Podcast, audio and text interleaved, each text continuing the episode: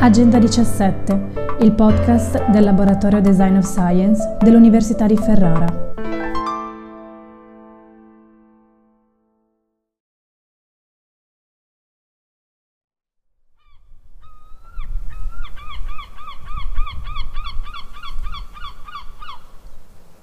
E tutto era accaduto a poche miglia da casa di Rosy, quell'isola sospesa tra due mondi che riverberava delle grida di gioia di abitanti e turisti mentre nuotavano in quel mare straordinario, e le lacrime di coloro che stavano al di là del recinto, lontano dalla vista di chi è nato dalla parte giusta del pianeta.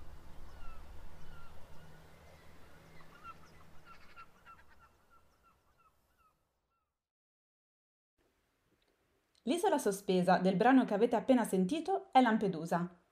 In questo episodio parleremo dell'obiettivo ONU per lo sviluppo sostenibile numero 10, ridurre le disuguaglianze all'interno e tra i paesi. Partiremo proprio da Lampedusa per immergerci in questo tema, seguendo il racconto e le parole della scrittrice Chiara Valentina Segre, che abbiamo intervistato. Chiara Segre è un'autrice dalla doppia anima, è scrittrice di libri per ragazzi e responsabile della supervisione scientifica dell'ente no profit Fondazione Umberto Veronesi. Ha scritto uno dei racconti del libro Noi siamo il futuro, un libro scritto da 17 differenti autori dell'associazione Italian Children's Writers Association, in un progetto sviluppato dal gruppo editoriale Raffaello incentrato proprio sui 17 obiettivi ONU per lo sviluppo sostenibile. Nel suo racconto, Chiara Segre ci trasporta nel mondo di Rosy dell'isola sospesa. È inizio giugno. Rosy è una ragazzina italiana, alle prese con l'esame di terza media e con la tesina di scienze in particolare.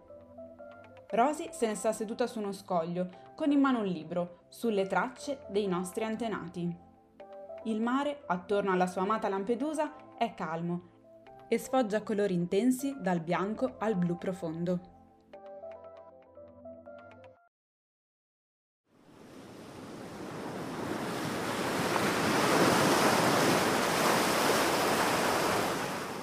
Era un'oscurità innaturale che nemmeno la luna o le stelle, sparpagliate a perdita d'occhio su quel mare d'inchiostro, riuscivano a penetrare. Era l'oscurità dei demoni della disperazione, della guerra e della violenza, quella che circondava il gommone in equilibrio precario sulle onde.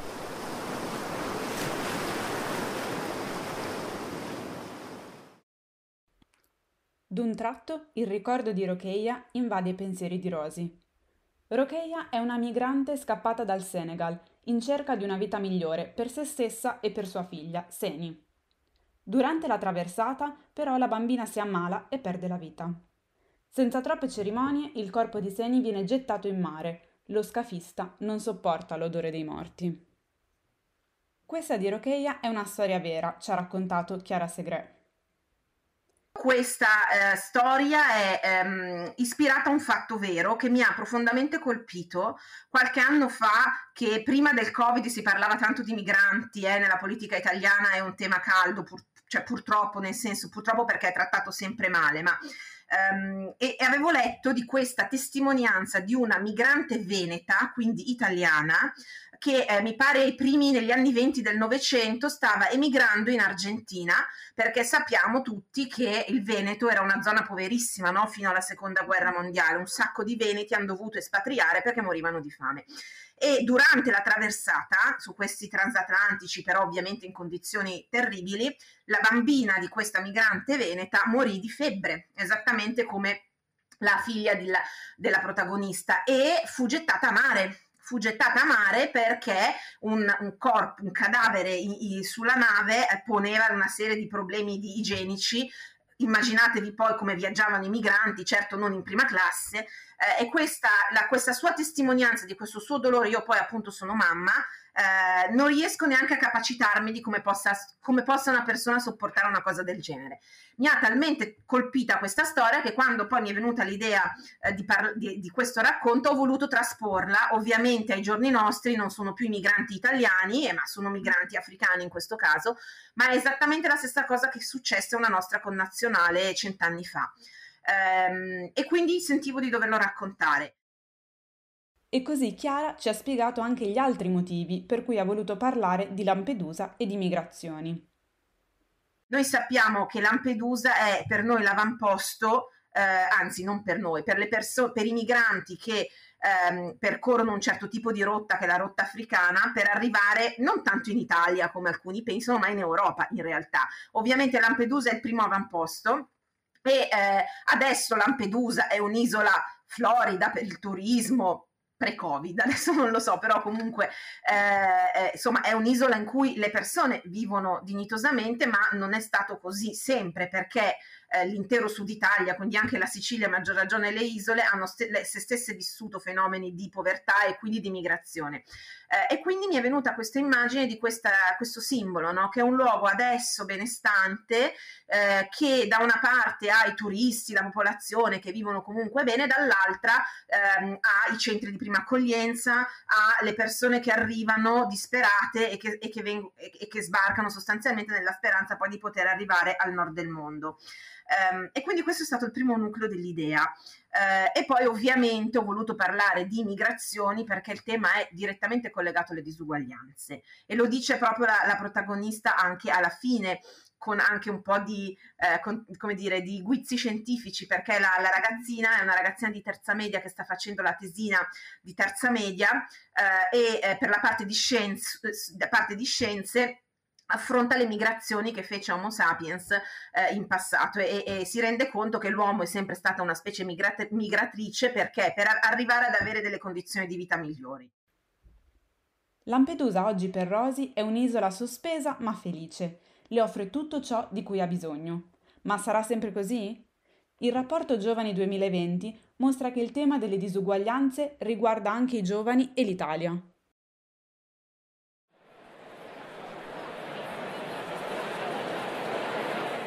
Dall'estratto del rapporto Giovani Italiani 2020. Se andiamo a indagare la percentuale di soggetti che si ritengono felici, notiamo come i valori siano inferiori per i ragazzi del sud. Al sud il solo 63,8% di giovani si ritengono abbastanza o molto felici, contro il 73,3% dei ragazzi del nord. Questo significa che al nord ci sono quasi il 10% in più di giovani felici rispetto al sud.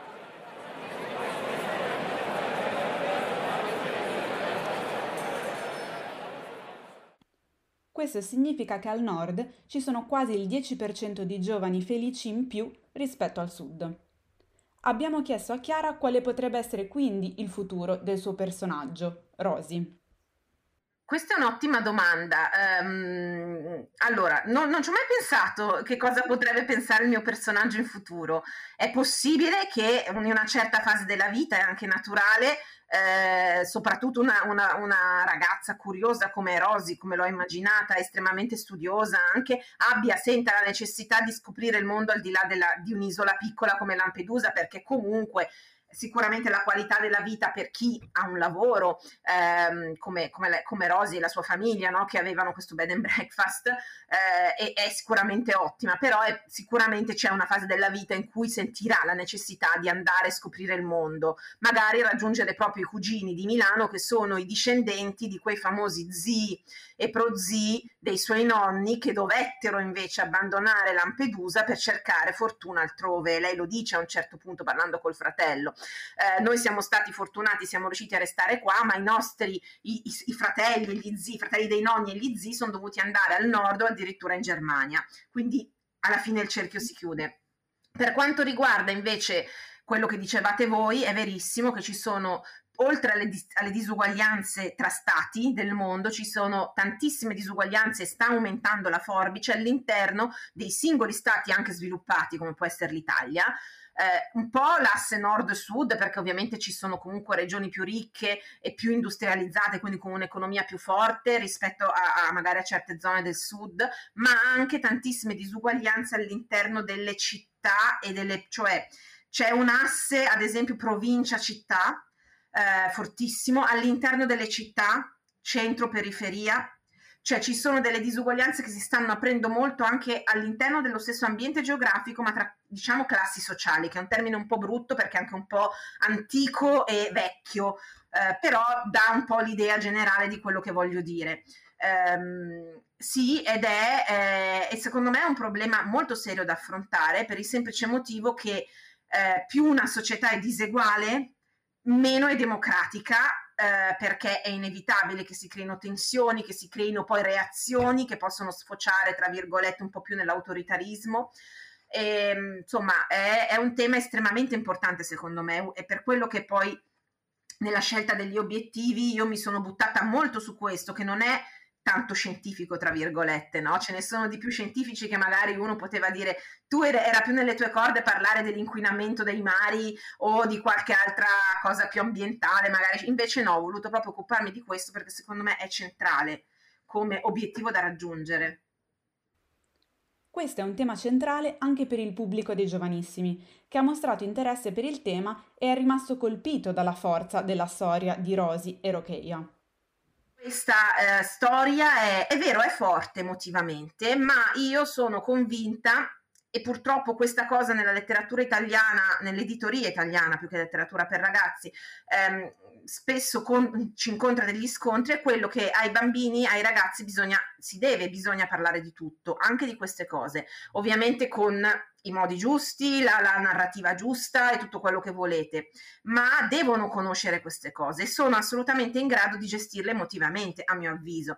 Tenere un bambino, un ragazzo in un mondo vattato anche attraverso la letteratura, che poi è un luogo protetto, perché ciò che vivi nella funzione letteraria ti rafforza perché di fatto tu provi delle emozioni, però sei anche tranquillizzato perché sai che è finzione, no? È un po' questo il ruolo della letteratura. E quindi non mi sono assolutamente spaventata né, ehm, come dire, bloccata dal, dall'idea che fosse una storia troppo forte, anzi, secondo me il valore è proprio lì. Infatti un ragazzo, ricordo, anzi una mamma di un, di un lettore dodicenne, qualche tempo fa mi scrisse su Facebook dicendo che suo figlio aveva, aveva letto a scuola questa antologia e che che il racconto di Rosy era quello che gli era piaciuto proprio più di tutti, proprio perché era rimasto coinvolto da, da quello che raccontavo. I lettori di Chiara sono entrati nei panni di Rosy e insieme a lei hanno conosciuto la storia di Rocheia, la nostra stessa storia. Alla fine del racconto, Rosy si chiede se il mondo andrà sempre così, se ci sarà sempre una disuguaglianza che obbligherà alcune persone a spostarsi, se il mondo rimarrà quindi ingiusto e diviso. Vi lasciamo con la risposta che Chiara ha immaginato nel suo racconto.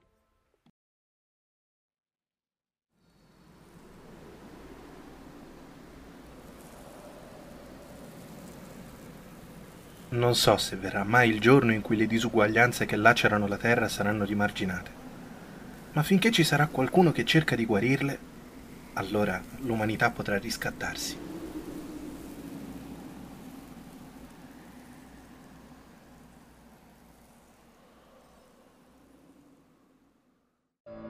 Grazie per aver ascoltato il podcast Agenda 17. Per altri contenuti potete trovarci sul sito agenda17.it.